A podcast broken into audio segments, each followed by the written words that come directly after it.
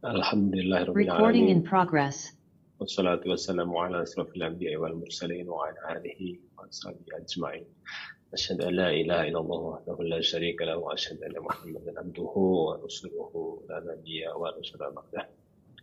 Alhamdulillah segala puji uh, senantiasa sama-sama kita kepada Allah Subhanahu wa taala yang pada kesempatan sore hari yang berbahagia ini. Allah masih karuniakan rahmat taufik dan hidayahnya kepada kita sehingga pada kesempatan yang baik ini bisa terus mengkaji uh, Allah dan juga jadi kewajiban kita untuk senantiasa menuntut ilmu. Selawat dan salam semoga senantiasa terlimpah curahkan kepada junjungan kita Nabi Allah Muhammad Sallallahu Alaihi Wasallam serta keluarganya, sahabat, Nabi Tabiin dan Alhamdulillah insya Allah uh, sampai kepada kita dan semoga sampai kepada kita yang senantiasa beristiqomah untuk selalu berada dan menjunjung tinggi sunnah-sunnah beliau. Selamat datang dan mengucapkan kembali pada Bapak Ibu sekalian sahabat ilmu darmais di mana pun Bapak Ibu sekalian berada yang pada sore hari ini uh, kita kembali melakukan kajian rutin setiap Selasa pekan pertama dan pekan ketiga insya Allah setelah satu bulan uh, kemarin kita libur karena Ustadz uh, menunaikan ibadah haji. Dan uh, Alhamdulillah pada hari ini tanggal Selasa 14 Muharram 1445 Hijriah bertepatan dengan 1 Agustus 2023 uh, kita masih bisa kembali bersama Ustadz untuk uh, meneruskan kajian rutin ini. Yang insya Allah pada hmm, sore hari ini kita akan membahas satu kitab baru, kitab uh, tentang sunnah dan zikir harian Nabi Shallallahu Alaihi Wasallam. Yang insya Allah di edisi perdana pada sore hari ini akan menggunakan tema semangat mengamalkan sunnah dan uh, insya Allah akan masih disampaikan oleh guru kita Ustadz Aminul Faiz STBA Abdullah Ta'ala izin saya sapa sekalian cek sound dan video. Assalamualaikum Ustadz Aminul Faiz Waalaikumsalam warahmatullah. Alhamdulillah Suara jelas? Alhamdulillah jelas. Alhamdulillah, Alhamdulillah. Baik Masya Allah. Maaf Ustadz video? Belum. Baik video coba dibuka. Video? Alhamdulillah sudah nampak Pak? Jelas ya? Alhamdulillah. Masya Allah. Gimana kabarnya teman-teman? Alhamdulillah saya Ustaz setelah satu bulan kemarin uh, Alhamdulillah lancar Ustaz. Alhamdulillah. Dan sunahnya Alhamdulillah. Hmm. Baik Ustaz, uh, kami izin sampaikan beberapa hal berkaitan kajian Ustaz. Ya Bapak Ibu sekalian, kembali kami ingatkan uh, untuk sama-sama kita meluruskan niat karena hanya dengan niat yang lurus lah uh, apa yang kita kerjakan akan menjadi ibadah. Dan kita niatkan untuk menuntut uh, ilmu ikhlaskan Allah. Semoga juga Allah karuniakan ilmu yang bermanfaat untuk kita. Dan kami juga mengharapkan Bapak Ibu sekalian menyiapkan alat tulis untuk mengikat ilmu. Dan juga apa yang akan kita sampaikan. Dan insya Allah setelah kajian akan ada diskusi terbatas diskusi terbatas tentang hal-hal yang ingin ditanyakan untuk diklarifikasi dari apa menuliskan di kolom chat. Bisa dengan juga bertanya langsung melalui raise hand. Hmm. dan uh, untuk mempercepat waktu uh, kepada Ustadz Aminul Baik Istidah Insyaallah Ta'ala Syukran السلام عليكم ورحمة الله وبركاته. الحمد لله رب العالمين والصلاة والسلام على أشرف المرسلين نبينا ومولانا محمد وعلى آله وصحبه أجمعين وأشهد أن لا إله إلا الله وحده لا شريك له وأشهد أن محمدا عبده ورسوله صلى الله عليه وعلى آله وصحبه ومن تبعهم بإحسان إلى يوم الدين.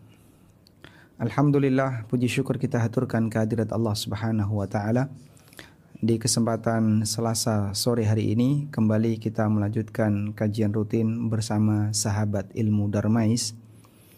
Dan pada pertemuan sebelumnya kita membahas tentang fikih dengan mengacu kepada buku Manhajus Salikin dan alhamdulillah kita sudah menyelesaikan sampai bab tentang masalah nazar.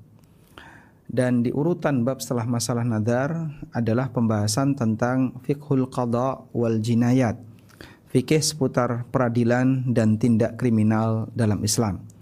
Namun mengingat bagian ini uh, barangkali kita apa belum begitu uh, punya kepentingan untuk mempelajarinya terlalu dalam dan di samping itu keterbatasan keterbatasan yang saya miliki dalam memahami fikih bagian ini maka kami minta udur kepada panitia bagaimana kalau kemudian diganti dengan tema yang lain melalui diskusi singkat kemudian kita sepakat untuk membahas tentang masalah sunnah-sunnah harian dan beberapa adab yang perlu diketahui oleh setiap muslim.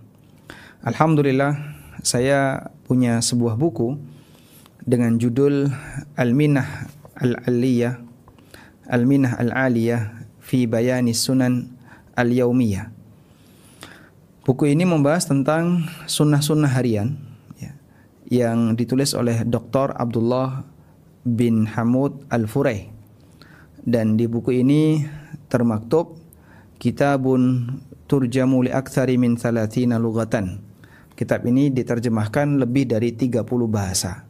Di bagian sampul belakangnya ini ada banyak sekali. Kemudian saya cari ternyata alhamdulillah ada bahasa Indonesia. Ada daftar uh, terjemahan, salah satunya adalah bahasa Indonesia. Kemudian tertera barcode di belakang buku ini menyebutkan beberapa uh, file PDF atau berisi file PDF terjemahan ke berbagai macam bahasa dan salah satunya adalah bahasa Indonesia dan alhamdulillah sudah kami serahkan file PDF-nya ke panitia barangkali nanti teman-teman peserta ada yang menghendaki untuk memilikinya bisa menghubungi panitia. Tayyib. Berkaitan dengan penulis sendiri Dr. Abdullah bin Hamud bin Saleh Al-Furai. Beliau adalah salah satu murid Syekh Muhammad bin Shalih Al-Utsaimin rahimahullah. Dan berkaitan dengan uh, jenjang pendidikan beliau, beliau menempuh jenjang S1 di jurusan bahasa Arab di King Saud University, Jamiatul Imam di Riyadh, tapi bagian cabang Qasim. Kemudian yang kedua beliau mengambil S2 di jurusan dakwah di kampus yang sama. Lalu beliau melanjutkan program doktoral dengan mengambil jurusan dakwah wa Islamiyah dan pengetahuan Islam di Madinah Islam di kampus UIM Universitas Islam Madinah di Jamiah Islamiyah di Madinah Al Munawwarah. Baik, sehingga kita bisa lihat di sini bahwa beliau memang fokus di bidang jurusan dakwah dan saat ini beliau menjadi imam dan khatib di Masjid Jami' Amirah Sarah bintu Abdul Aziz bin Musaid Al Saud dan beliau juga menjadi murid Syekh Abdullah bin Salih Al Fauzan kemudian Syekh Abdul Karim Al Khudair ini berkaitan dengan latar belakang penulis. Kemudian berkaitan dengan buku Al-Minah Al-Aliyah. Dalam buku ini penulis membagi buku tersebut ya, menjadi beberapa bagian. Yang pertama adalah asunan al-mauquta. Sunnah yang rutin dikerjakan. Yang sifatnya rutinitas. Dan sunnah yang sifatnya rutinitas boleh sebutkan ya, ada beberapa sunnah termasuk di antara adalah tata cara dalam melaksanakan ibadah Kemudian beliau sebutkan tentang sunnah-sunnah ketika masing-masing ibadah, mulai dari subuh, kemudian duhur, asar, dan seterusnya. Lalu yang kedua adalah asunan ghairul mauquta. Sunnah yang tidak ditetapkan waktunya. ada sunnah yang ditetapkan waktunya dan ada sunnah yang tidak ditetapkan waktunya. Nah, untuk sunnah yang tidak ditetapkan waktunya, beliau menyebutkan di situ ada pembahasan tentang sunnah ketika makan, sunnah ketika salam, sunnah ketika berpakaian, ketika bersin, dan beberapa sunnah yang lainnya yang dikerjakan oleh setiap muslim sehari-hari. Baik, sehingga beliau memberikan dua garis besar isi buku ini. Pertama adalah sunnah yang ditetapkan waktunya, dan yang kedua adalah sunnah yang tidak ditetapkan waktunya. Baik, kita akan membaca mukaddimah dari buku ini. Buku ini diberi pengantar oleh Fadilatul Syekh Dr. Khalid Al-Musyaiki Hafizahullah Ta'ala dan coba kita baca keterangan Fadilatul Syekh Dr. Khalid Al-Musyaiki. Baik. Ini adalah format PDF dari buku. Judul lengkapnya Al-Minahul Aliyah fi Bayani Sunan Al-Yaumiyah. Kita akan membaca keterangan yang disampaikan oleh atau mukaddimah yang disampaikan oleh Fadilatul Syekh Dr. Khalid Al-Musyaiki. Dr. Khalid Al-Musyaikih termasuk salah satu murid seniornya Syekh Utsaimin. Beliau memberikan pengantar Alhamdulillahi wahdah wassalatu wassalamu ala man la nabiyya ba'dah wa ba'du. Faqad qara'tu aku telah membaca fi hadzal muallaf uh, karya ini yang dimiliki oleh Syekh Abdullah bin Hamud Al-Furaih Al-Minah Al-Aliyah fi Bayani Sunan Al-Yaumiyah. Faqad alfaituhu muallafan mufidan. Aku jumpai buku ini adalah karya tulis yang sangat bermanfaat. Amila ala istiqsa'i sunan al-yaumiyah yang berisi tentang hampir semua sunnah-sunnah sehari-hari al-fi'liyah wal qauliyah baik yang sifatnya amal perbuatan maupun ucapan fil laili wan nahar baik siang maupun malam. Al munfaridah wat tabi'ah baik sunnah yang sifatnya independen maupun sunnah yang mengikuti sunnah yang lainnya. Mimma thabata bid dalil ya, yang disebutkan dalam dalil. Fajazahullahu khairan wa nafa'a bimu'allafihi amin Semoga Allah Ta'ala memberikan balasan yang lebih baik bagi beliau dan semoga Allah memberikan manfaat untuk karya beliau. Amin. Wabillahi taufik. Selanjutnya kita akan uh, membaca pengantar dari penulis. Di sini ada pengantar cetakan yang ke-20. Jadi menunjukkan bahwasanya buku ini berkali-kali dicetak dan termasuk buku yang cukup laris. Selanjutnya pengantar yang disampaikan oleh penulis pengantar resmi dari buku. Bismillahirrahmanirrahim pengantar. Alhamdulillahil qail segala puji bagi Allah yang berfirman laqad kana lakum fi Rasulillah uswatun hasanah. Sungguh pada diri Rasulullah terdapat contoh yang baik. Maka idola tertinggi seorang muslim adalah nabinya sallallahu alaihi wasallam. Idola tertinggi bagi seorang muslim adalah siapa? Yang Allah ajarkan adalah Nabi sallallahu alaihi wasallam. Sebab Allah Subhanahu wa taala mengatakan laqad kana lakum fi rasulillahi uswatun hasanah.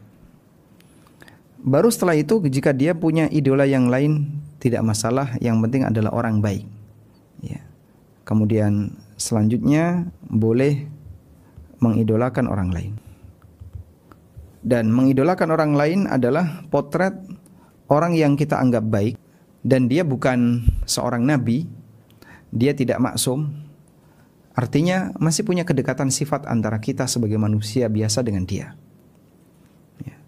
Sehingga idola orang lain ini adalah untuk mengejar target cita-cita. Tapi dalam masalah rujukan utama, maka idola tertinggi seorang muslim adalah nabinya sallallahu alaihi wasallam. Dan Rasulullah sallallahu alaihi wasallam diberi banyak sekali keistimewaan oleh Allah. Salah satu di antara keistimewaan yang diberikan kepada Nabi sallallahu alaihi wasallam adalah akhlak beliau. Kenapa akhlak beliau? Karena akhlak beliau disifati oleh Allah taala dengan sifat azim. Sebagaimana yang Allah Subhanahu wa taala firmankan, "Wa inna la'ala khuluq wa innaka la'ala khuluqin azim. Sesungguhnya kau Muhammad berada di atas akhlak yang sangat agung. Sehingga akhlaknya Nabi Shallallahu Alaihi Wasallam di surat Al-Qalam ayat yang keempat disifati oleh Allah sebagaimana sifat yang Allah berikan kepada Al-Quran. Al-Quranil Azim. Dan sebagaimana sifat yang dimiliki oleh Arsh. Al-Arshul Azim.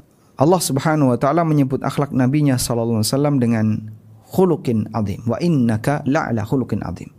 Sesungguhnya kau Muhammad berada di akhlak yang sangat agung. Sehingga ada banyak sekali akhlak Nabi SAW yang tidak mungkin bisa dilakukan kecuali oleh seorang Nabi.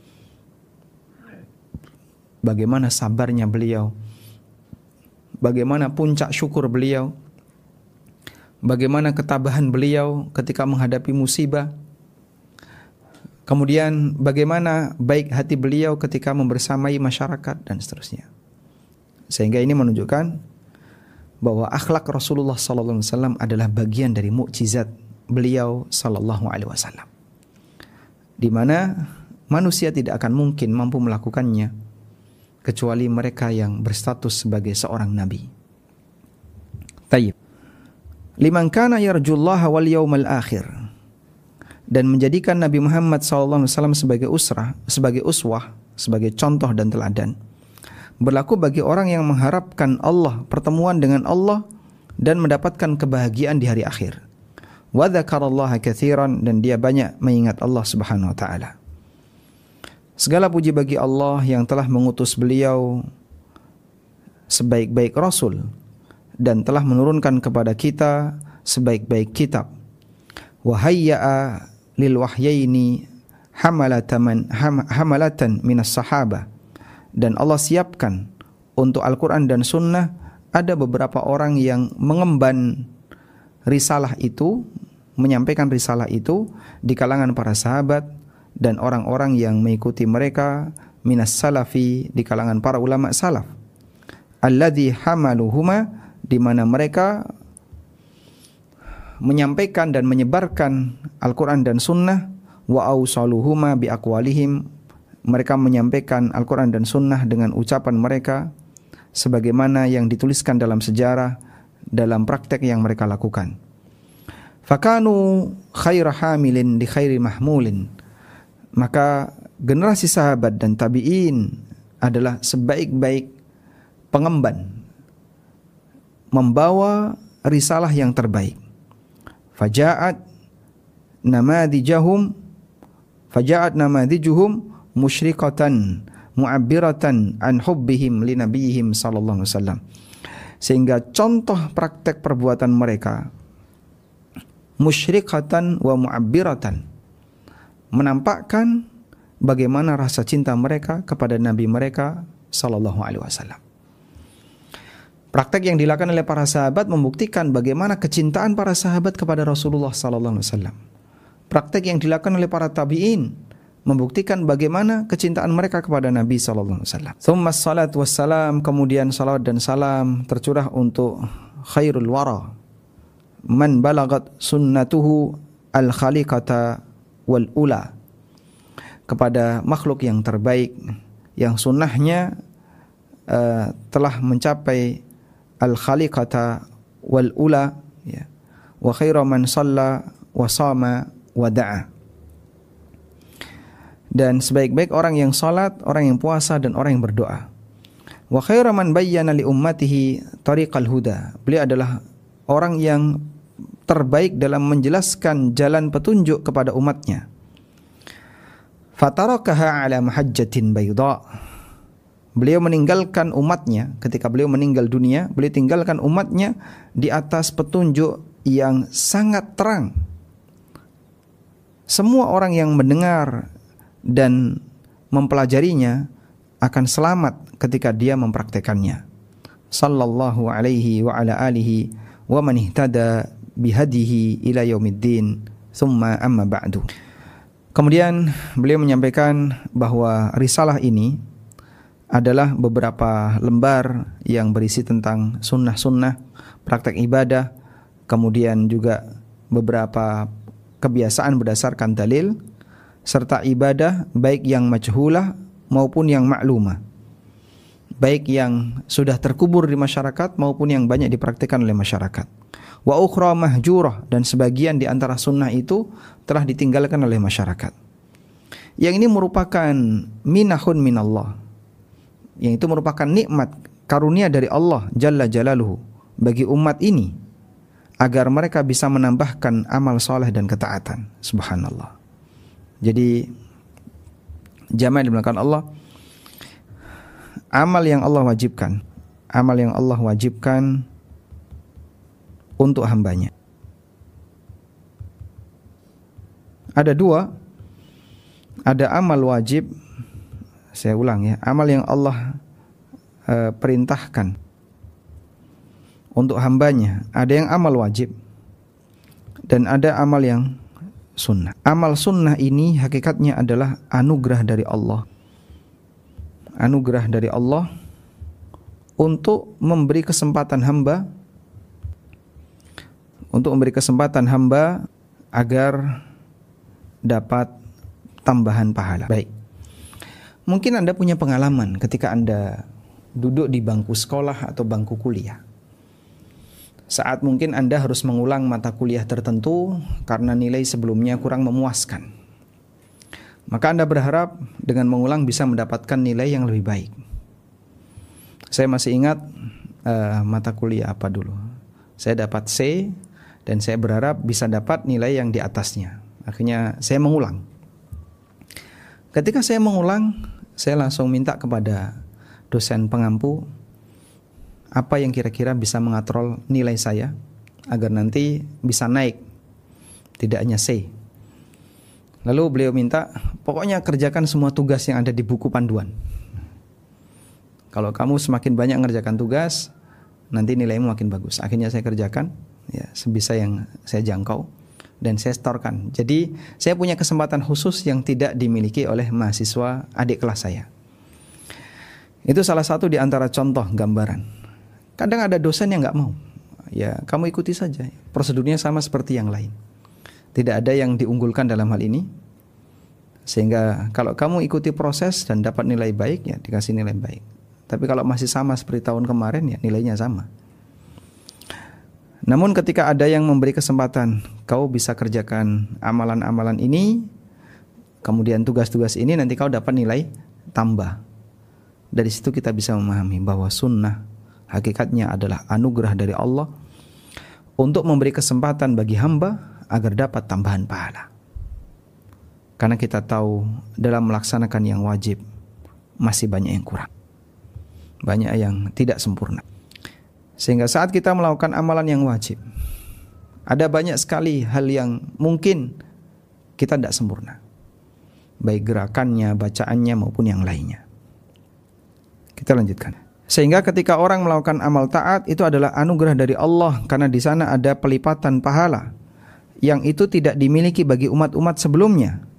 Allah berikan anugerah itu kepada umat ini. Wastauda'a fiha dan Allah Subhanahu wa taala berikan di sana ada banyak sekali manfaat yang besar liman sara'a ilaiha bagi orang yang bersemangat dalam melakukannya. Sehingga ini merupakan anugerah yang sangat tinggi, aliyatul fadl. Anugerah yang sangat tinggi. Jalilatul qadr yang sangat mulia azimatu samrah. Pahalanya sangat besar. Iqtaraha alayya sehingga membuat diriku uh, termotivasi untuk menuliskannya. Iqtaraha alayya ahadul ikhwah di mana ada salah satu di antara uh, saudara ada di salah satu di antara kaum muslimin yang menyuruhku untuk menuliskannya. Wa kana dafi'an li fi tasdiriha sababani ra'isan. Dan uh, ada dua motivasi kenapa saya menulis buku ini.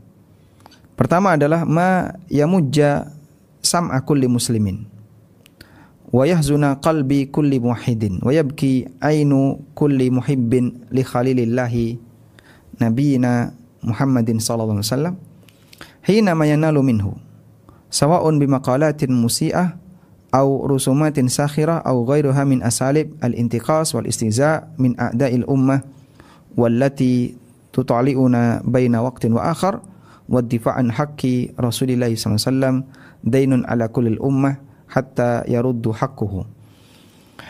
Yang pertama adalah aneka penghinaan yang diberikan oleh orang-orang yang memusuhi Nabi SAW. Baik menghina ajaran beliau maupun menghina diri beliau sendiri. Ya, menghina nama baik Nabi SAW maupun yang lainnya. Sehingga itu membuat kami bersedih.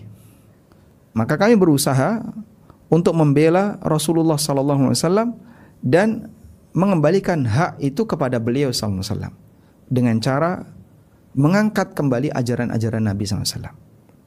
Ya. di sini kita punya pelajaran ya bahwa membela Nabi Sallallahu Alaihi Wasallam adalah dengan mengangkat ajaran beliau sallallahu alaihi wasallam. Wa min ahammi anwa'id difa'i anhu di antara pembelaan yang paling penting untuk Nabi wasallam adalah membela sunnah-sunnah beliau. Menampakkan akhlak beliau sallallahu alaihi wasallam allati syawwahaha al-ba'du yang itu ya, di apa telah disingkirkan oleh sebagian orang serta mengenalkan petunjuk beliau dan memberikan motivasi untuk menerapkannya dengan membagikan kitab-kitab fidzalika dalam masalah ini. Dan orang yang paling berhak untuk menerbitkan dan mencetak atau mewujudkan petunjuk Nabi SAW serta bersegera dalam menerapkan sunnahnya hum ahlu dinihi adalah orang yang mengikuti beliau SAW. Orang yang paling berhak untuk mewujudkan dan menerapkan sunnah Nabi SAW adalah para pengikutnya.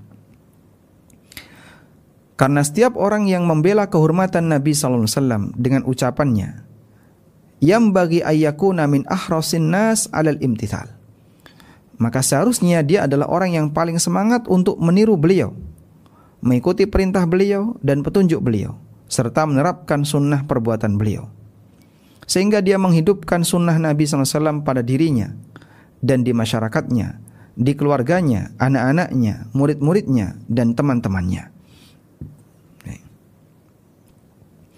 Di sini kita bisa lihat sebuah pelajaran bahwa orang yang secara lisan membela Nabi SAW, maka seharusnya dia adalah manusia yang paling semangat dalam menerapkan sunnah Nabi SAW. Jadi, yang paling semangat membela Nabi secara lisan ya, seharusnya adalah yang paling semangat seharusnya adalah orang yang paling semangat menerapkan sunnah sehingga kalau orang punya semangat ikut jadi majelis Nabi, majelis Rasul atau mencintai Rasul selalu mengatakan kami adalah anggota majelis Rasul dan seterusnya. Seharusnya mereka adalah orang yang paling semangat dalam menerapkan sunnah Nabi Sallallahu Alaihi Wasallam. Kemudian sebab yang kedua adalah realita yang kita saksikan saat ini. Minat tafrid fis sunat. Di mana orang telah menyepelekan sunnah Nabi SAW dan tidak lagi meniru beliau dengan alasan mimma yuthabu fa'iluhu wa yu'aqabu tarikuhu Amalan sunnah itu hanyalah amalan yang ketika dikerjakan dapat pahala, kalaupun tidak dilakukan juga nggak berdosa. Padahal andaikan orang itu ya, mengikuti dan meniti sunnah Nabi SAW, lama wajadat fiha anna as-sahabata ghaliba amrihim yufarriquna fil awamir bainal wajibat wal mustahabbat. Maka dia tidak akan menjumpai sahabat itu memisahkan antara perintah wajib dan perintah sunnah. Min haitsus su'al wa tadbik. Baik dengan cara bertanya maupun dalam praktek kehidupan mereka. Jadi beliau menyampaikan kalau ada orang yang beralasan sunnah itu kan cuma sunnah, tidak dilakukan juga nggak apa-apa. Coba kita lihat sahabat. Sahabat sebagai generasi yang terbaik ketika mendapatkan ajaran sunnah langsung dipraktekkan. Dan mereka tidak mempertanyakan ini hukumnya apa ya Rasulullah? Apakah wajib ataukah sunnah? Mereka tidak tanya demikian. Namun mereka adalah orang yang paling semangat untuk melakukan kebaikan. Wa asyadduhum asafan li fawatihi dan orang yang paling sedih ketika tidak berhasil melakukan sunnah. Walau kana nafilatan meskipun itu amal yang sifatnya anjuran. Berbeda dengan realita di zaman kita, mereka bisa menjumpai banyak sekali sunnah-sunnah yang keutamaannya sangat besar. Walam ya'mal biha, tapi mereka tidak mengerjakannya dengan sengaja. Meskipun sekali seumur hidup. Bahkan bisa jadi ada orang yang penampilannya itu seperti penampilan orang soleh, kemudian istiqomah, mencintai kebaikan, wa yura mufarritan fi minan sunnah. Tapi di saat yang sama dia menyepelekan, meninggalkan banyak sekali sunnah-sunnah, bal julliha, bahkan sunnah yang sifatnya dominan. Penampilan di luar kelihatan orang soleh. Tapi nggak pernah sholat witir misalnya Kelihatannya Masya Allah orang ini penampilannya penampilan dekat dengan agama. Tapi di saat yang sama dia masih doyan dengan harta haram. Ya. Fala tajidu sunnatan Nabi SAW dhahiratan alaih. Sehingga sunnah Nabi SAW tidak nampak pada dirinya.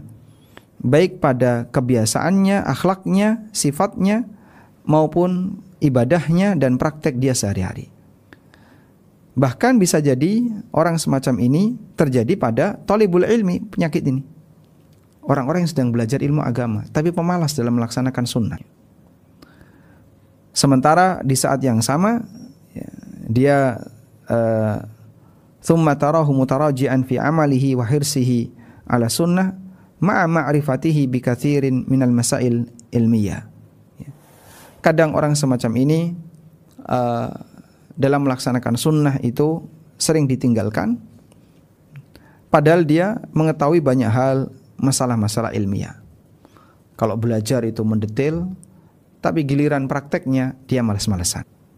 Wala in salafu yu'arrifuna ilma padahal para ulama salaf mereka mendefinisikan ilmu dengan kata al-khasyah. Ilmu itu hakikatnya adalah rasa takut. Allati tuthiru allati turithu ziyadatan fi ta'at. Yang mengantarkan orang untuk semakin menambah ketaatan dan ibadah serta semangat untuk melakukannya. Sehingga ilmunya tidak memberikan pengaruh yang besar wa ma'rifatunya bil khilaf dan dalil-dalil yang banyak sementara pengetahuan kita terkait perbedaan pendapat ulama dalil yang banyak dalam setiap masalah fi tatbiki kathirin min sunnah ibadah namun itu tidak memberikan pengaruh dalam penerapan sunnah dan praktek ibadah. Ya. Qala ahaduhum li akhar yastakthiru minal ilmi wala ya'mal. Sebagian mahasiswa mengomentari temannya mahasiswa yang lain yang banyak belajar tapi tidak diamalkan. Ya hadza komentarnya gini. Wahai fulan, Idza afnaita umraka fi jam'is silah famata tuqatil. Wahai fulan, kalau kau habiskan waktumu hanya untuk mengumpulkan senjata, yaitu dengan belajar-belajar tadi.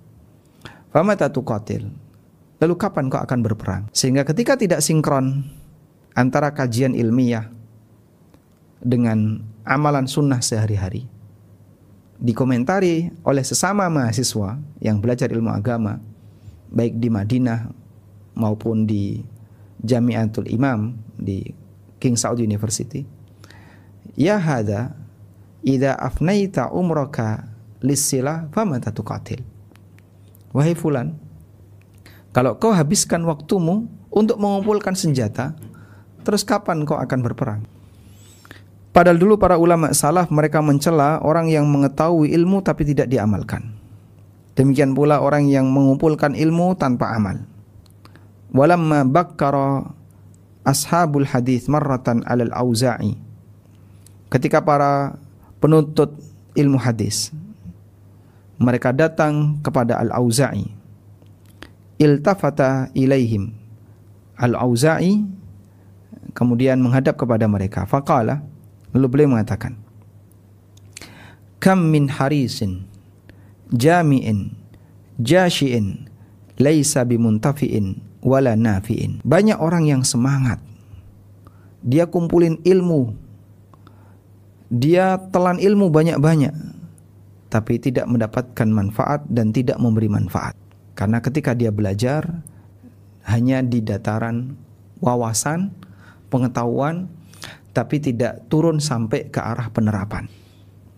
Ketika Al-Khatib Al-Baghdadi rahimahullah melihat orang yang banyak memberikan perhatian terhadap riwayat hadis serta menghafalkan hadis, ma'akillatil amal sementara amalnya sedikit Allah farisalatan qayyimah. Maka beliau menulis sebuah risalah yang sangat berharga. Judulnya iqtida'il iqtida'ul ilmi al amal konsekuensi ilmu adalah diamalkan. Subhanallah. Dan itu sudah ada di zaman al khatib al baghdadi ada orang yang dia semangat belajar mengumpulkan banyak hadis tapi beramalnya malas maka al baghdadi sampai menulis sebuah risalah judulnya Iqtida'ul Ilmi Al-Amal. Konsekuensi dari ilmu adalah amal. Fama taqaddama huwa halu katsirin minna. Apa yang kita sebutkan di atas adalah kondisi kebanyakan kita. Ya. Dan di sana tidak ada satu contoh yang mengingkari realitas semacam ini. Bahkan yang namanya uh, fenomena orang uh, at-tafriq bis sunnah ya. Yang meninggalkan sunnah sangat banyak. Maka renungkanlah akhil mubarak ma sayati min ba'din namadij lirra'il al-awwal. Coba kita renungkan beberapa contoh generasi awal umat ini alladzina iqtarabu min sunnatin nabi sallallahu alaihi wasallam hissan wa amalan. Di mana mereka mendekat kepada sunnah Nabi SAW baik fisiknya baik uh, apa praktek perbuatannya maupun amalan kesehariannya. Wa man tabi'ahu minas salaf dan para ulama masa silam yang mengikuti para sahabat rahimahumullahu jami'an. Wahiyya katsiratun fi hadzal bab dan itu banyak sekali. Dalam bab ini namun di sini kami hanya sebutkan fit tamhid sebagai pengantar sebagian saja. Semoga bisa membangkitkan semangat kita semangatku dan semangat Anda untuk menerapkan sunnah. Aku mohon kepada Allah Subhanahu wa taala dengan nama-namanya yang yang baik dan sifat-sifatnya yang tinggi agar Dia menjadikan aku dan Anda sebagai orang yang rajin mengamalkan sunnah dan berpegang teguh dengan sunnah baik dalam ucapan, perbuatan dan semua keadaan. Nah, ini pengantar yang disampaikan oleh penulis Kemudian beliau menjelaskan tentang apa yang dimaksud dengan sunnah. Jamaah dimulakan Allah Subhanahu wa taala. Kita masuk ke at-tamhid ya, ke pengantar. Kalau tadi pengantar buku, berikutnya adalah muqaddimah dari buku. Pertama adalah makna sunnah. Apa itu sunnah? Sunnah secara makna bahasa adalah artinya torik, jalan. Sunnah secara makna bahasa artinya jalan. Dan jalan ini bisa berkonotasi positif, bisa berkonotasi negatif sehingga bisa bermakna jalan yang baik, bisa juga bermakna jalan yang buruk. Maka Nabi SAW pernah mengatakan, Man sanna sunnatan hasanatan. Barang siapa yang melakukan sunnah yang baik. Di saat yang sama beliau juga mengatakan man sanna sunnatan sayyi'atan. Barang siapa yang melakukan sunnah yang buruk. Sehingga sunnah secara makna bahasa bisa maknanya sunnah yang baik, bisa maknanya sunnah yang buruk. Kemudian secara istilah adalah kullu ma udifa lirrasul sallallahu alaihi wasallam. Semua yang bersumber dari Rasul sallallahu alaihi wasallam baik ucapan beliau, perbuatan beliau, persetujuan beliau, sifat khalqiyah, sifat fisik beliau, au khuluqiyah atau sifat akhlak beliau. Itulah makna sunnah. Semua yang bersumber dari Nabi sallallahu alaihi wasallam baik ucapan, perbuatan, persetujuan, kemudian semua sifat fisiknya dan semua akhlak dan budi pekertinya. Fafil asli hiya tariqah, kalau secara makna bahasa adalah jalan. Karena itu Nabi SAW bersabda, "Fa'alaikum bisunnati." Kalian wajib untuk mengikuti sunnahku, maksudnya adalah jalanku. Dan sunnah khulafair rasyidin al-mahdiyin. Dan sunnah khulafa al-mahdiyin ar-rasyidin. Tamassaku biha abdu alaiha bin nawajid. Pegang erat-erat dan gigit dengan geraham kalian. Tayyib. Fakullu ma kana ala tariqi tariqatihi sallallahu alaihi wasallam fa huwa min sunnatihi. Maka semua yang yang jalan yang ditempuh oleh Nabi wasallam adalah sunnah beliau. Faqad yakunul ma'muru bihi fi sunnatihi mustahabban aw wajiban hasaba ma taqtadihil adillah. Sehingga apa yang diperintahkan dalam sunnah beliau ada yang sifatnya sunnah, anjuran, dan ada yang sifatnya wajib sesuai dengan makna sesuai dengan konsekuensi makna dalil. Thumma sya'a indal mutaakhirin kemudian tersebar di kalangan para ulama belakangan bahwa sunnah maknanya adalah al-mustahab, hal yang dianjurkan. Al-mandub yang dianjurkan. Wa huwa alladhi jara alaihi amalu ahli usul wal fiqh dan ini makna sunnah yang berlaku menurut para ulama ahli usul fikih ahli usul fikih dan ulama fikih. Wa hadzal ma'na huwal murad fi hadhil waraqat. Dan makna ini yang dimaksud dalam lembaran berikut fasunna ala hadzal maqsud sehingga sunnah berdasarkan makna ini adalah hiya ma amara biha syari'u laisa ala wajhil iltizam segala yang diperintahkan oleh syariat namun sifatnya tidak wajib Wa thamratuha hasilnya adalah yusabu fa'iluha, pelakunya dapat pahala.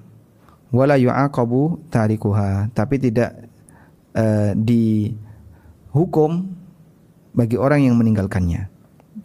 Baik, kita kasih catatan di sini. Makna sunnah secara istilah.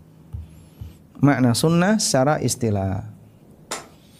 Makna sunnah secara istilah Pertama, menurut ahli fikih. Jadi ini berbeda tergantung disiplin ilmunya.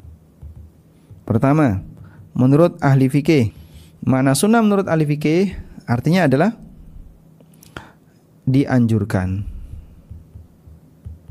Amalan yang dianjurkan. Yang kedua, makna sunnah menurut ahli hadis. Makna sunnah menurut ahli hadis adalah semua yang bersumber dari Nabi Sallallahu Alaihi Wasallam, baik berkaitan dengan fisik beliau maupun akhlak beliau, ya. baik berkaitan dengan fisik maupun uh, karakter, termasuk juga perbuatan dan seterusnya. Perbuatan masuk karakter. Yang ketiga, sunnah menurut ahli usul. Sunnah menurut ahli usul adalah perbuatan, ucapan, dan persetujuan dari Nabi Sallallahu Alaihi Wasallam. Bedanya apa sih? Kalau sunnah menurut ahli fikih itu penjelasan hukum. Kalau sunnah menurut ahli hadis yang ada kepentingan sahih ataukah tidak sahih. Ada kepentingan penilaian ini valid atau tidak. Itu sunnah menurut ahli hadis. Karena ada kepentingan valid dan tidak, maka semua yang bersumber dari Nabi SAW itu dibahas oleh ahli hadis sebagai bagian dari sunnah. Sedangkan ahli usul yang dimaksud dengan sunnah adalah semua yang datang dari Nabi SAW yang memberi konsekuensi hukum seperti perbuatan, ucapan dan persetujuan beliau Sallallahu Alaihi Wasallam. Jadi kalau ulama usul itu kepentingannya adalah ada konsekuensi hukum. Kalau tidak ada konsekuensi hukum, maka menurut ulama usul ya tidak dimasukkan. Contohnya fisik Nabi Sallallahu Alaihi Wasallam. Tapi kalau menurut ulama ahli hadis, fisik Nabi SAW dibahas. Karena untuk menyebutkan apakah itu sahih atau tidak. Semua dalam pembahasan ahli hadis. Wallahu alam. Baik. Nah berikut contoh semangat para ulama di masa silam dalam mengamalkan sunnah. Coba kita lihat di sini. Imam Muslim meriwayatkan dalam sahihnya. Beliau mengatakan, saya dapat hadis dari Nu'man bin Salim. Nu'man dari Amr bin Aus. Amr bin Aus dari Ambasah bin Abi Sufyan. Ambasah dari Ummu Habibah. Jadi urutannya ya. Dari yang paling belakang. Paling belakang berarti Imam Muslim yang belakangan. Muslim, Nu'man, Amr, Ambasah, Ummu Habibah. Ada lima orang. Kemudian Nabi SAW. Muslim, Nu'man, Amr, Ambasah, dan Ummu Habibah. Kemudian Nabi SAW. Baik. Ummu Habibah mengatakan, Aku mendengar Rasulullah sallallahu alaihi wasallam bersabda, Siapa man sallat nata asyrata raka'atan, siapa yang salat 12 rakaat fi yaumin wa laylah, sehari semalam, bunyalahu bihinna baitun fil jannah, maka akan dibangunkan untuknya sebuah rumah di surga. Hadisnya riwayat Muslim. Kata Ummu Habibah, Fama taraktuhunna min dusami tuhunna min Rasulillah sallallahu alaihi wasallam. Sejak aku mendengar dari Nabi sallallahu alaihi wasallam, aku tidak pernah meninggalkan sunnah ini. Ummu Habibah menyampaikan ini kepada Ambasa. Kata Ambasa, "Fama taraktuhunna mundu sami'tuhunna min Ummi Habibah." Sejak aku mendengar hadis ini dari Ummu Habibah, aku tidak pernah meninggalkan amalan ini. Ambasa menyampaikan kepada Amr bin Aus, kata Amr bin Aus, Ma taraktuhunna mundu sami'tuhunna min ambasa. Sejak aku dengar dari ambasa, aku tidak pernah meninggalkannya. Amr menyampaikan ke Nu'man, kata Nu'man, Ma taraktuhunna mundu sami'tuhunna min amr. Aku tidak pernah meninggalkan amalan ini sejak aku dengar hadis ini dari Amr bin Aus. Subhanallah. Semuanya punya komitmen yang sama. Ya. Sehingga para perawi hadis itu berantai sampai akhirnya didapatkan oleh Imam Muslim lalu dicatat oleh beliau jadilah uh, masuk dalam kitab Sahih Muslim. Ternyata semuanya punya komitmen yang sama. Sejak aku mendengarkan ini, aku tidak pernah meninggalkannya. 12 rakaat sehari semalam. 12 rakaat itu seperti apa, Pak? Rinciannya. Qobliyah duhur 2 rakaat. Uh, Qobliyah subuh 2 rakaat Qobliyah duhur dua dua empat rakaat. Baik.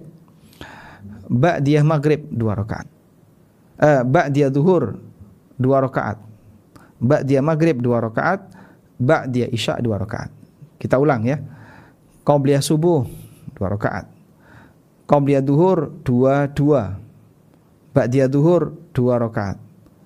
Ba'diyah maghrib dan ba'diyah isya. Totalnya ada 6 kali sholat 12 rakaat. Taib. Dan itu tidak pernah ditinggalkan. Sholat rawatib seperti ini. Padahal nggak mudah untuk bisa istiqomah melakukan sholat rawatib. Apalagi ketika kita orang yang pemalas dalam melaksanakan sholat wajib sehingga sering telat, tidak ada tepat waktu, pasti sholat rawatibnya jadi bolong. Kemudian hadis dari Ali, beliau bercerita, bahwa Fatimah istakat pernah uh, mengadu pernah sakit ya. Ma talqa minar raha fi yadiha. Sakit di tangan beliau karena harus sering muter ar-raha jadi gilingan di masa silam itu batu ditumpuk dengan batu ya. terus um, gandum dimasukkan akhirnya nanti akan keluar dalam posisi sudah terkupas kulitnya. Nah, Fatimah muter itu. Fatimah muter itu sampai tangannya lecet. Wa atan Nabiya sallallahu alaihi wasallam dan ada tawanan perang yang dimiliki oleh Nabi SAW. Sehingga Fatimah berharap nanti budak itu dijadi, diberikan kepada beliau agar bisa membantu beliau di rumahnya. Fantalakat maka Fatimah menuju rumah Nabi SAW tapi Fatimah tidak ketemu beliau SAW. Fatimah hanya ketemu Aisyah lalu disampaikan kepada Aisyah. Falamma ja'an Nabi wasallam ketika Nabi wasallam datang, Aisyah menyampaikan kehadiran Fatimah di rumahnya.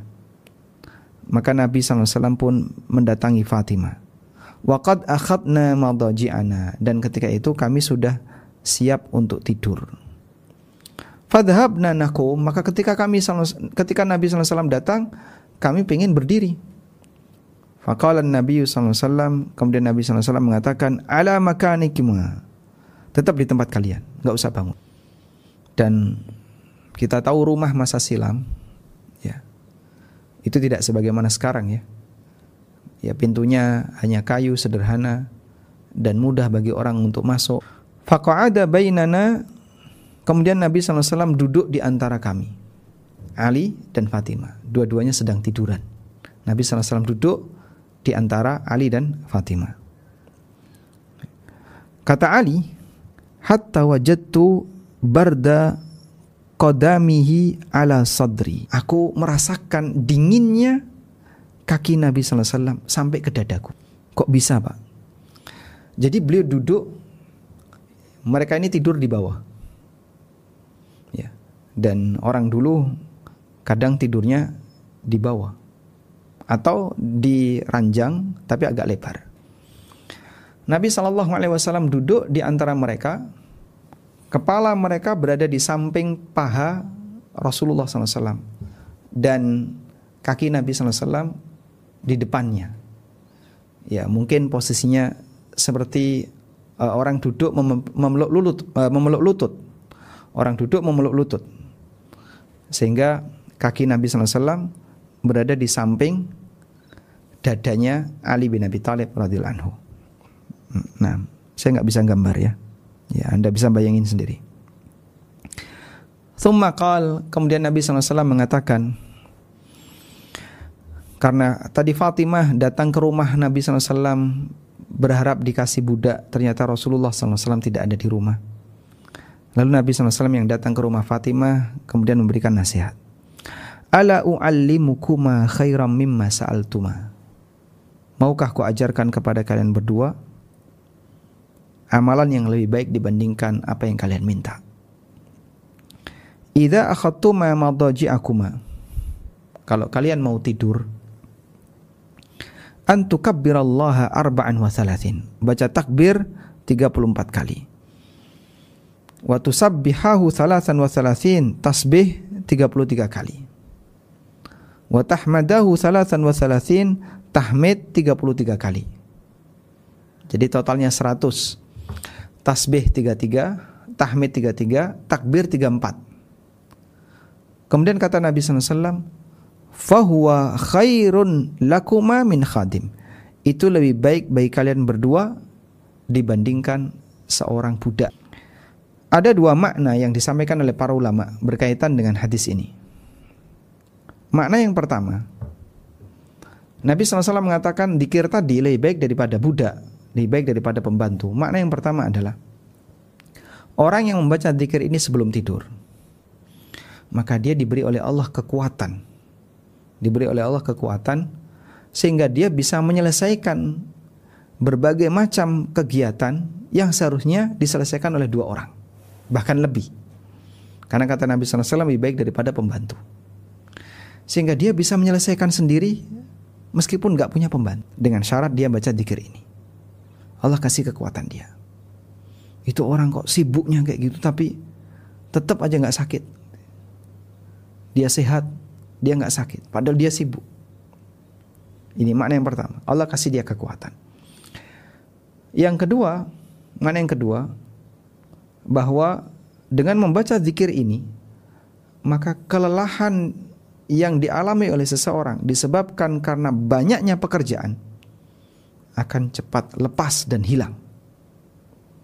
Sehingga betul-betul dia kembali fresh, tenaganya pulih seperti semula. Maka misalnya seharian dia sangat sibuk sampai dia mengalami suasana yang sangat kelelahan. Sekarang suntik vitamin C atau dikasih uh, vitamin B atau minum madu atau Ali bin Abi Thalib anhu dan Fatimah diajarkan oleh Nabi SAW baca dikir tadi.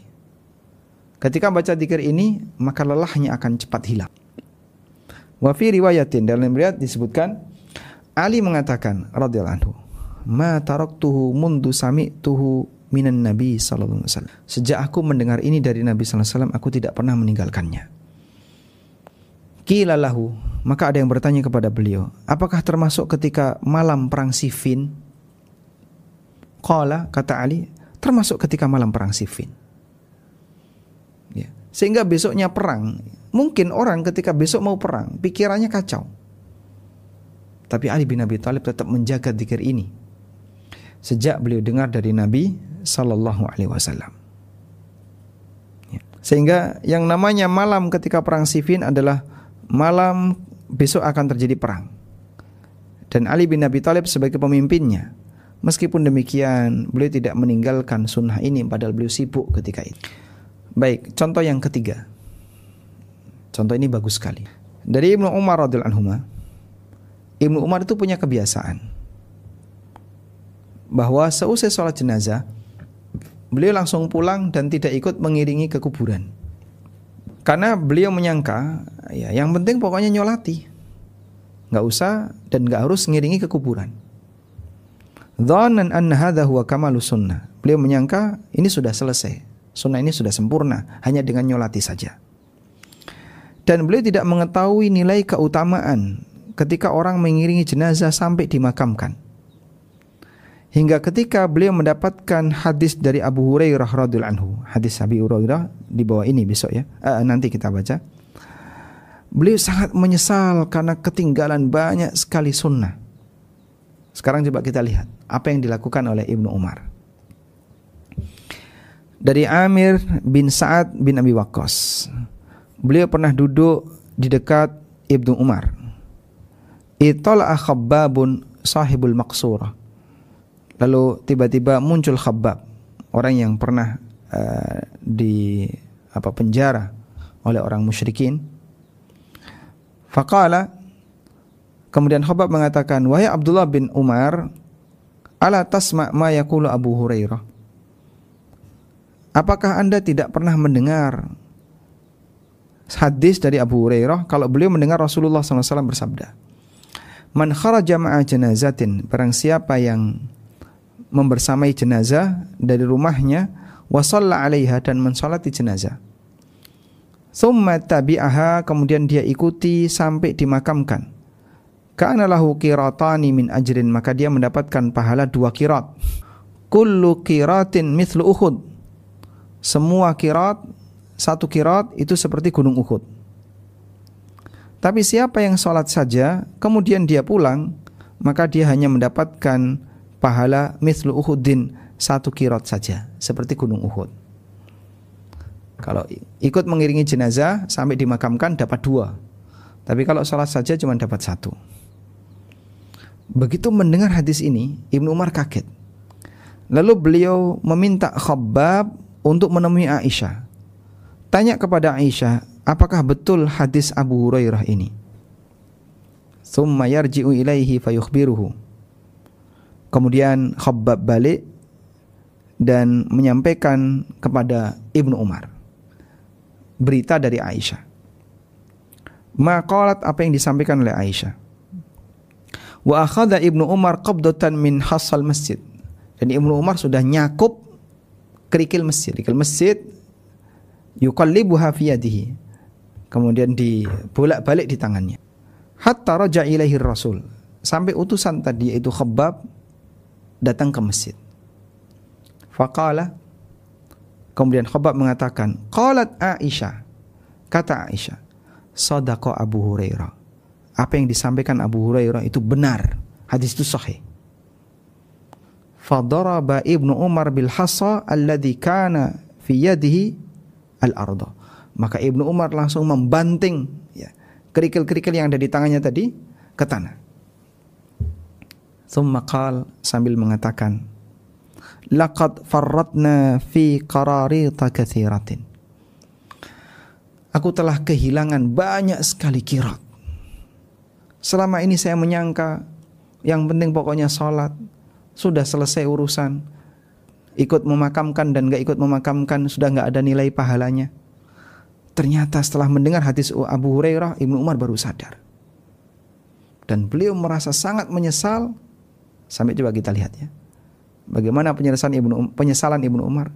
Beliau banting kerikil tadi sambil mengatakan laqad farratna qararit katsira. Saya telah kehilangan banyak sekali kirat. Pernahkah kita sedih seperti Sehingga seperti hadis Ummu Habibah, siapa yang sholat 12 rakaat maka akan dibangunkan rumah untuknya di surga. Terus kita telat sehingga nggak sempat qobliyah subuh, nggak sempat qobliyah duhur. Udah kehilangan kesempatan untuk mendapatkan 12 rakaat. Apakah kita kemudian pernah berpikir banting HP atau misalnya ya nendang sepatu atau kita sangat sedih banting apa gitu, gitu karena sangat ini sebuah peluang yang kita kehilangan. Coba kehilangan satu rumah dan nggak main-main rumah di surga. Yang tentu saja nggak ada bandingannya dengan dunia seisinya. Tapi itulah sahabat, sangat jauh berbeda dengan kita. Sehingga kita kehilangan ketinggalan sunnah satu, sunnah dua, santai saja. Qala nawawi rahimahullah kata nawawi wa fihi ma kana sahabatu alaihi min ar-raghbah fi taat hina yablughu yablughahum di sini menunjukkan betapa semangat besar ketaatan yang dilakukan oleh para sahabat ketika ada dalil yang sampai kepada mereka.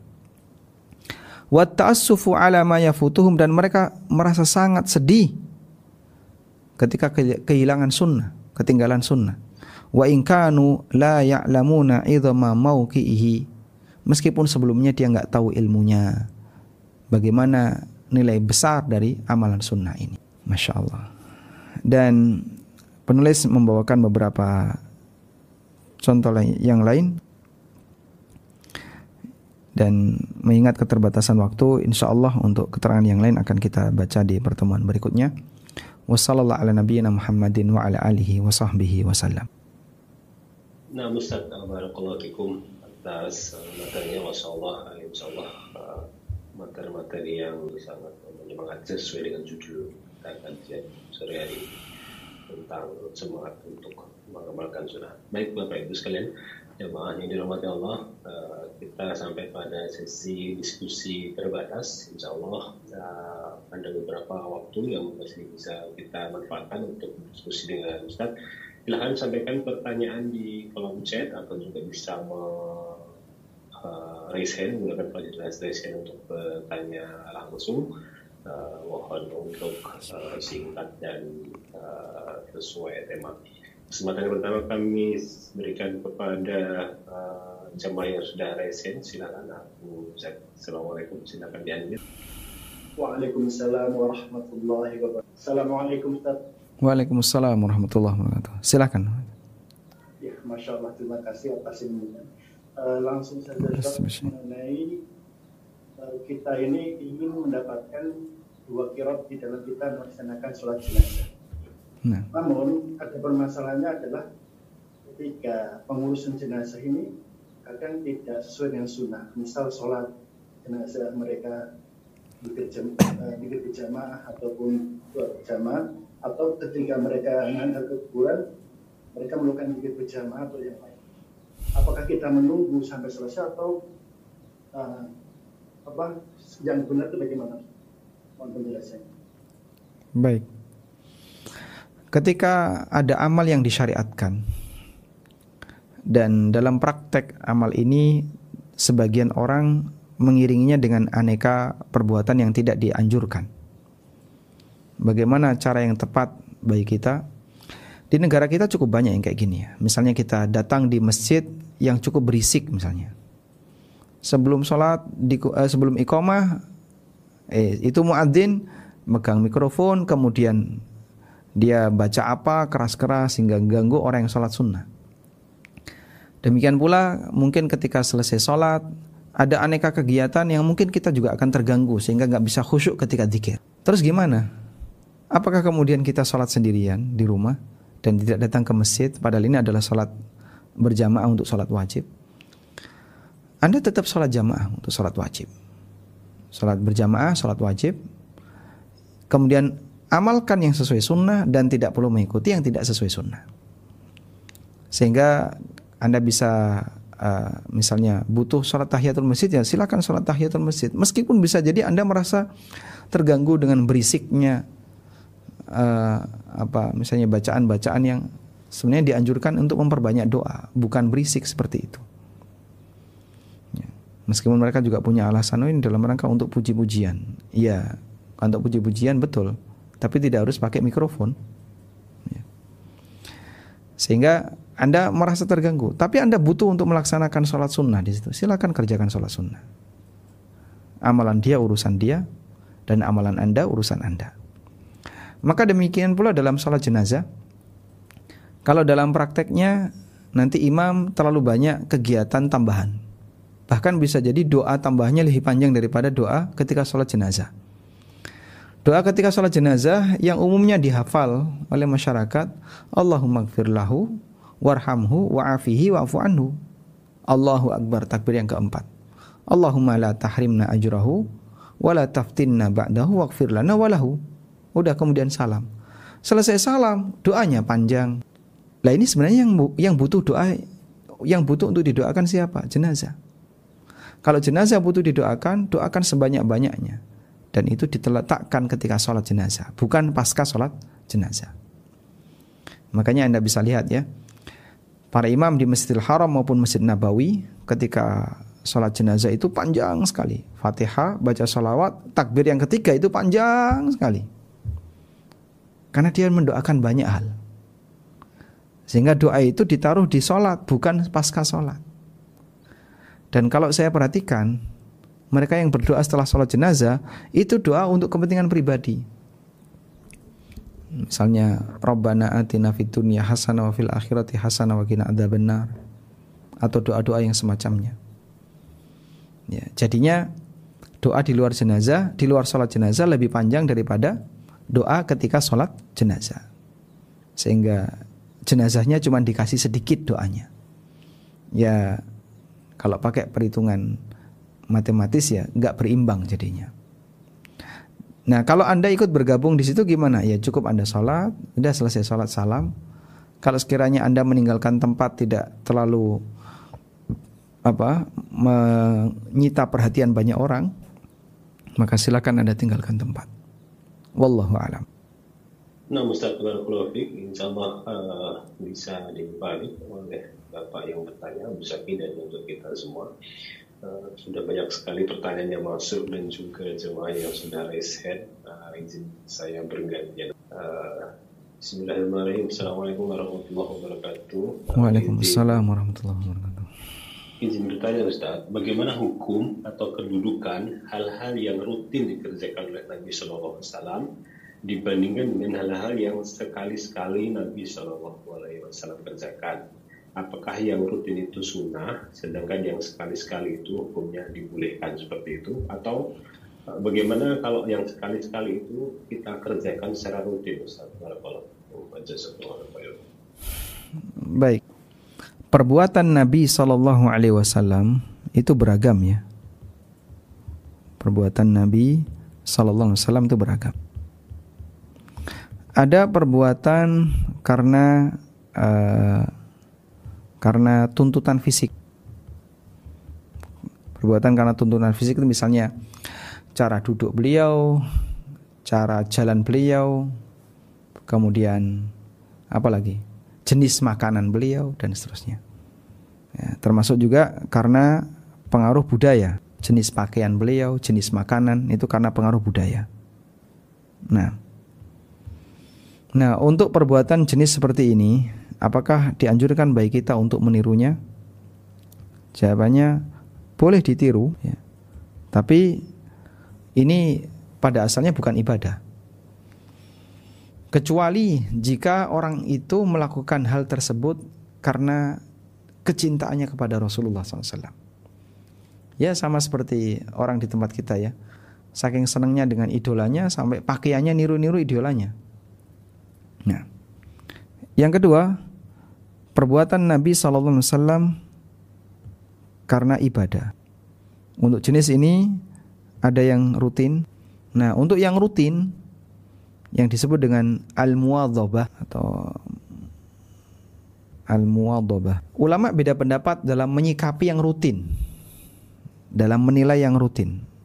Ada yang mengatakan itu sampai tingkatan wajib dan ada yang mengatakan itu sifatnya sunnah yang ditekankan. Yang kedua adalah sesekali, tidak rutin. Ya. Kalau tidak rutin, berarti statusnya sunnah yang tidak ditekankan. Ditekankan itu berarti muakkad yang tidak ditekankan berarti ghairu muakkad. Ya kurang lebih seperti ini uh, peta dari perbuatan Nabi SAW meskipun masih banyak rincian yang lain tapi secara umum seperti ini. Wallahu alam. Ustaz, uh, insya Allah bisa dipahami untuk bertanya. Terima kasih kalau ucap terlebih dahulu. Uh, Assalamualaikum Ustaz, uh, ingin bertanya dalam beberapa kajian sering kali beberapa saintis uh, menyampaikan istilah menyelisih sunnah. Contohnya misalnya memperpanjang sujud hanya di rokaat terakhir sholat itu menyelisih sunnah. Mohon penjelasan Ustaz bagaimana dengan istilah menyelisih sunnah tersebut apa yang dimaksud di, di sini adalah bid'ah. Baik, menyelisih sunnah, selisih itu kan berarti nggak sama ya. Yang sama itu gimana? Satu sama dengan satu. Sunnahnya di satu, Anda di dua, berarti menyelisih sunnah, nggak sama. Sehingga makna menyelisih sunnah berarti tidak menyamai sunnah. Praktek yang benar gimana? Ya, sesuaikan dengan sunnah. Bukan melakukan hal yang berbeda dengan sunnah. Nah, menyelisih sunnah itu bisa bentuknya uh, amalan bid'ah. Jadi dia membuat membuat apa? hal yang baru. Atau bisa makna yang kedua adalah berbeda dengan cara yang sesuai sunnah. Sujud itu sunnah, tapi ada cara yang berbeda yang dilakukan oleh seseorang. Maka praktek sujud ini menyelisih sunnah. Ada perbuatan yang sama sekali tidak diajarkan Nabi SAW, maka kita sebut ini menyelisih sunnah. Atau berbeda dengan apa yang diajarkan Nabi SAW. Misalnya, Nabi Wasallam misalnya menganjurkan baca surat Al-Kahfi rutin malam Jumat misalnya. Kalau kita nilai hadisnya sahih. Orang ini malah enggak, enggak yang saya baca surat Al-An'am setiap malam Jumat. Nah, itu bisa disebut menyelisih sunnah. Wallahu a'lam. Kesempatan kali ini ya kami berikan kepada jamaah sudah SN dari Bandung. Silakan diambil Ibu Yuniati kayak mungkin belum bersama kita. Uh, selanjutnya sesuai urutan Ibu Handayani silakan diambil Ustaz. Waalaikumsalam tanya kalau sholat rawatib itu sunnah 12 rakaat. Kalau dalam keadaan safar katanya yang diutamakan itu qobliyah subuh sama witir gitu apakah tetap harus 12 dilaksanakan Ustadz? Assalamualaikum warahmatullahi wabarakatuh. Waalaikumsalam warahmatullahi wabarakatuh. Baik. Ada sunnah ketika tidak safar, ketika mukim dan ada sunnah ketika safar. Apa yang tadi kita bahas dari Ummu Habibah itu sunnah ketika mukim. Maka Anda kerjakan itu ketika mukim. Tapi ketika sedang safar, ya ikuti sunnah ketika safar. Apa sunnah ketika safar? Sholat rawatib semuanya ditinggalkan.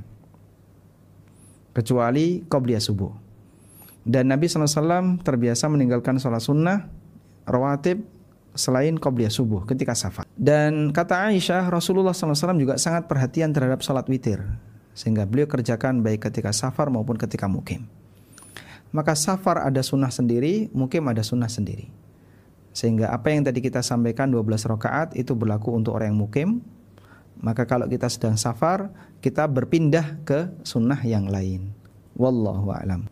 Insyaallah bisa dipahami. Barakallahu fikum atas uh, jawabannya Ustaz. Mohon bersabar kami kembali ke kolom chat yang sudah bertanya. Assalamualaikum Ustaz. Uh, tadi Ustaz telah menjelaskan istilah atau terminologi atau kata sunnah.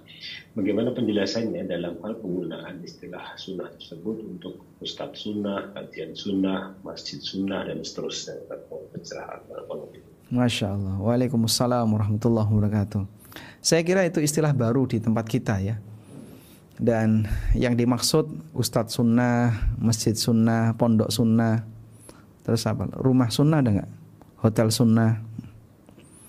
Yaitu seperti label kata syariah untuk uh, beberapa entitas di sekitar kita, bank syariah, asuransi syariah, terus apa lagi? Jilbab syariah, ya seolah-olah itu adalah label untuk membedakan kegiatan di masjid ini dengan kegiatan di masjid yang lain.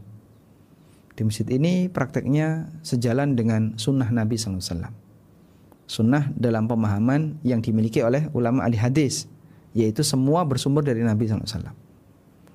Masjid ini juga seperti itu. Nah, demikian pula Ustadz Fulan. Ya, Ustadz Fulan ini ajarannya selalu mengajarkan masyarakat untuk mengikuti praktek Nabi SAW. Bagaimana praktek para sahabat dan seterusnya. Maka beliau sangat antusias dengan sunnah-sunnah. Jadi gelarilah Ustadz Sunnah. Ya saya kira itu istilah baru kalau dulu sebutannya nggak demikian. Ya.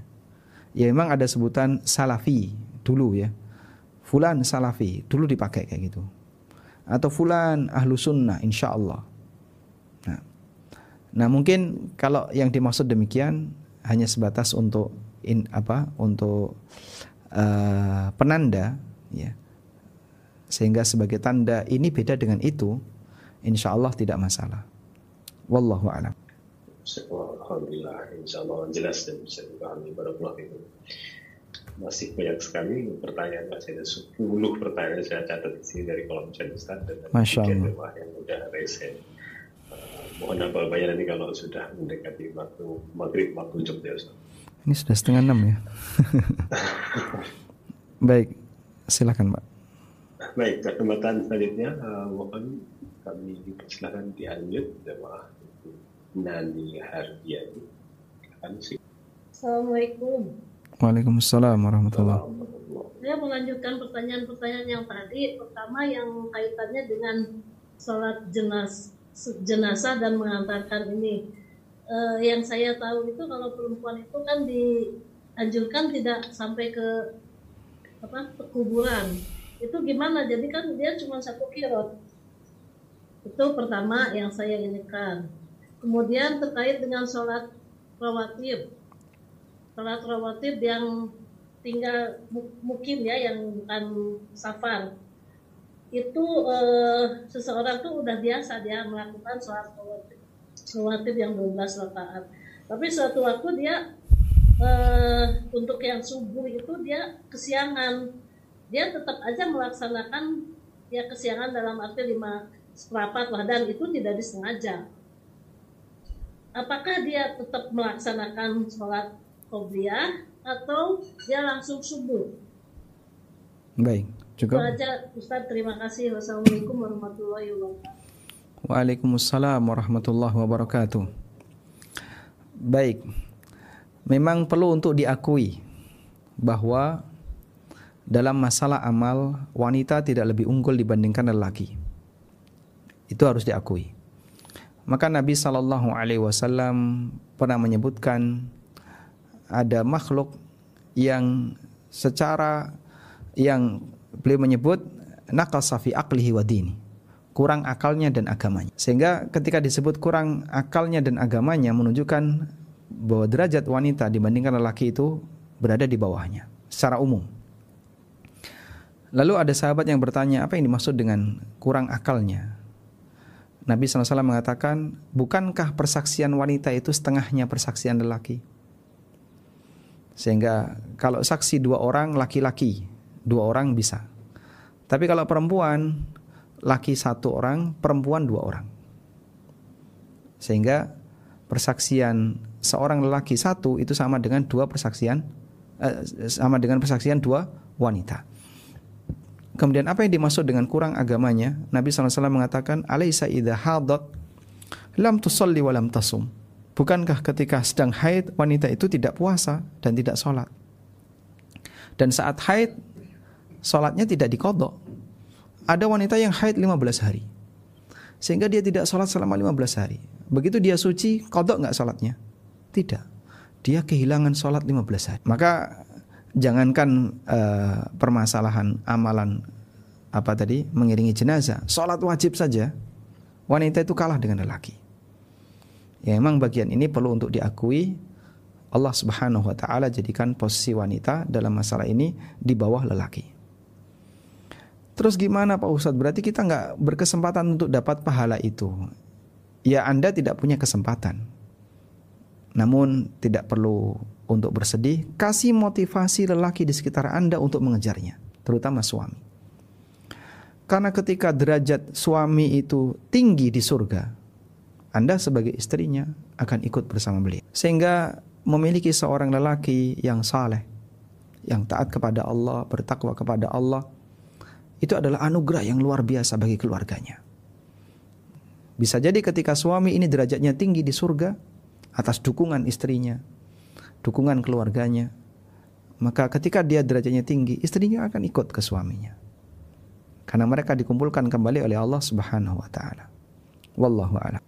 Nah, Insya Allah bisa dipahami kita semua. Uh, kembali kami sampaikan kepada jemaah yang sudah resin sesuai dengan urutan di sekeliling saya, Ibu Ida dari Prancis, Insya Allah. Silakan Dian. Assalamualaikum warahmatullahi Assalamualaikum warahmatullahi wabarakatuh. Waalaikumsalam warahmatullahi wabarakatuh.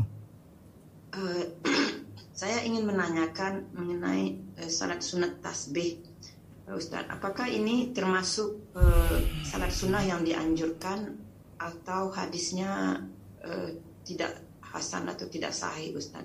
Mohon pencerahan, Ustaz. Terima kasih. Baik, tentang sholat sunnah tasbih ulama beda pendapat. Ada yang menilai hasan dan banyak yang menilai daif. Wallahu alam secara pribadi saya lebih menguatkan bahwa sholat sunnah tasbih ini hadisnya daif. Wallahu alam. Jadi uh, tidak boleh diamalkan Ustaz. Kalau ibu uh, lebih mengikuti ulama yang menilai hasan ya silahkan diamalkan sesuai dengan apa keyakinan masing-masing yang berpendapat. Karena ada khilaf dalam menilai uh, hadis seperti ini. Seperti sholat syuruk, kemudian membaca surat Al-Kahfi ketika hari Jumat dan malam Jumat. Ada khilaf berkaitan dengan penilaian terhadap hadisnya. Nah kita karena bukan ahli hadis ya hanya bisa mengikuti mereka yang ahli hadis.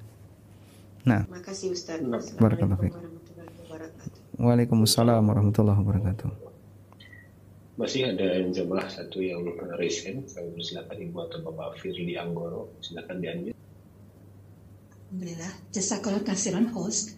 Ah, bismillah, Assalamualaikum warahmatullahi wabarakatuh Ustaz. Waalaikumsalam warahmatullahi wabarakatuh.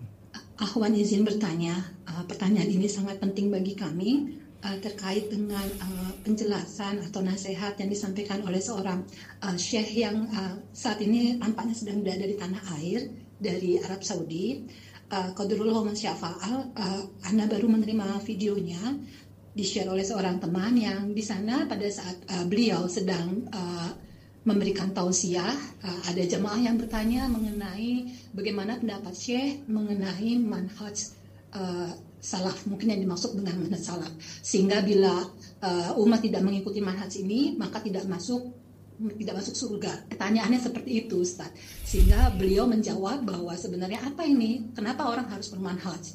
Uh, kami semua ini tahu yang namanya Islam adalah Muslim adalah Islam dan dan seterusnya penjelasannya demikian sehingga kita tidak perlu mengikuti manhaj yang semacam itu dan tidak ada itu harus mengikuti uh, imam 1 2 3 4 5 6 uh, Anda ingin sekali berbagi mengenai apa namanya videonya. Nah, tapi yang menjadi pertanyaan kami ini jadi uh, membingungkan uh, bagaimana seharusnya kami begitu uh, uh, mengenai labeling ini. Tentu kami adalah berusaha untuk uh, menegakkan sunnah, mengikuti Al-Quran dan uh, sunnah secara lurus, kebiasaan Nabi dan seterusnya. Tapi mengenai labeling ini membuat rancu dan kebingungan bagi bagi kami di antara umat, terutama yang baru belajar Ustaz. Mohon nasihatnya. Jazakallah siron. Wassalamualaikum warahmatullahi wabarakatuh. Waalaikumsalam warahmatullahi wabarakatuh. Baik. Nama resmi kita yang disebutkan dalam Al-Quran itu ada di surat Al-Hajj ayat yang terakhir. Inilah nama resmi kita. Jadi sebutan untuk kita itu apa sih yang resmi? Allah berfirman, "Wajahidu fillahi haqqa jihadi. Huwa jitabakum wa ma ja'ala 'alaikum fid dini min haraj." Millata abikum Ibrahim. Saya terjemahkan mulai kalimat huwa jitabakum. Dialah yang memilih kalian. Wa ma ja'ala 'alaikum fid min haraj.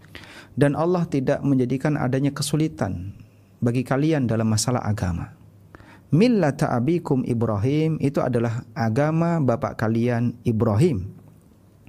Huwa sammakumul muslimina min qablu wa fi hadha. Diperhatikan ya kalimat huwa sammakumul muslimina min qablu wa fi hadha. Ini mushaf ini tidak bisa apa di dikasih highlight untuk teks tertentu tapi bisanya hanya untuk ayat ya. Ini udah di ayat terakhir. Perhatikan kalimat huwa sammakumul muslimin. Dialah yang memberi nama kalian al-muslimin dengan nama al-muslimin. Min qablu pada kitab sebelum Al-Qur'an wa fi dan kitab ini yaitu kitab Al-Qur'an. Sehingga nama resmi kita menurut Al-Qur'an adalah kaum muslimin.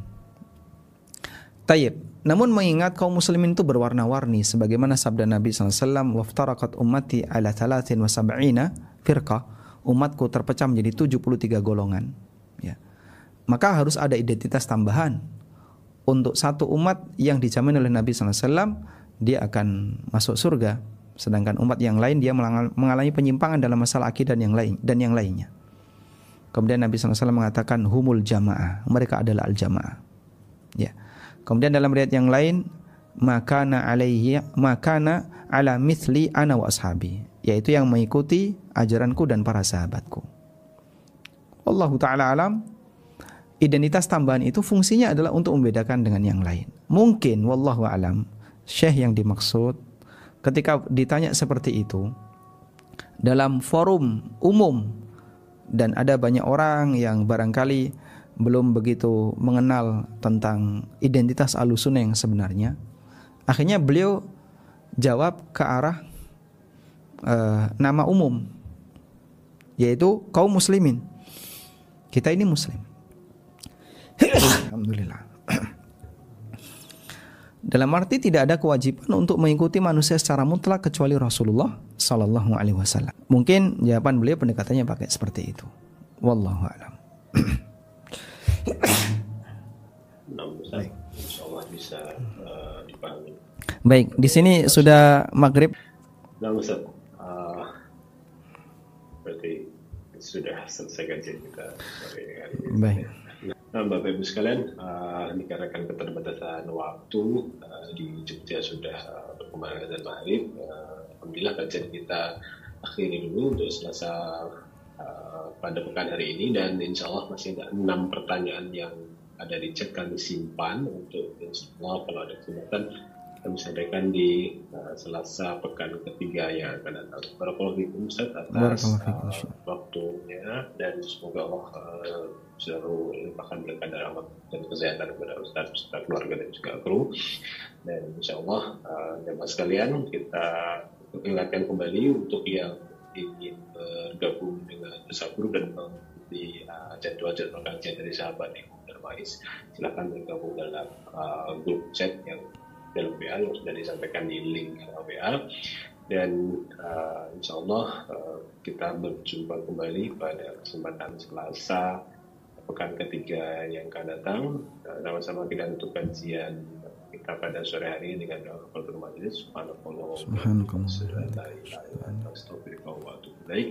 Assalamualaikum warahmatullahi wabarakatuh. Waalaikumsalam warahmatullahi wabarakatuh. Baik izin live dari meeting Bang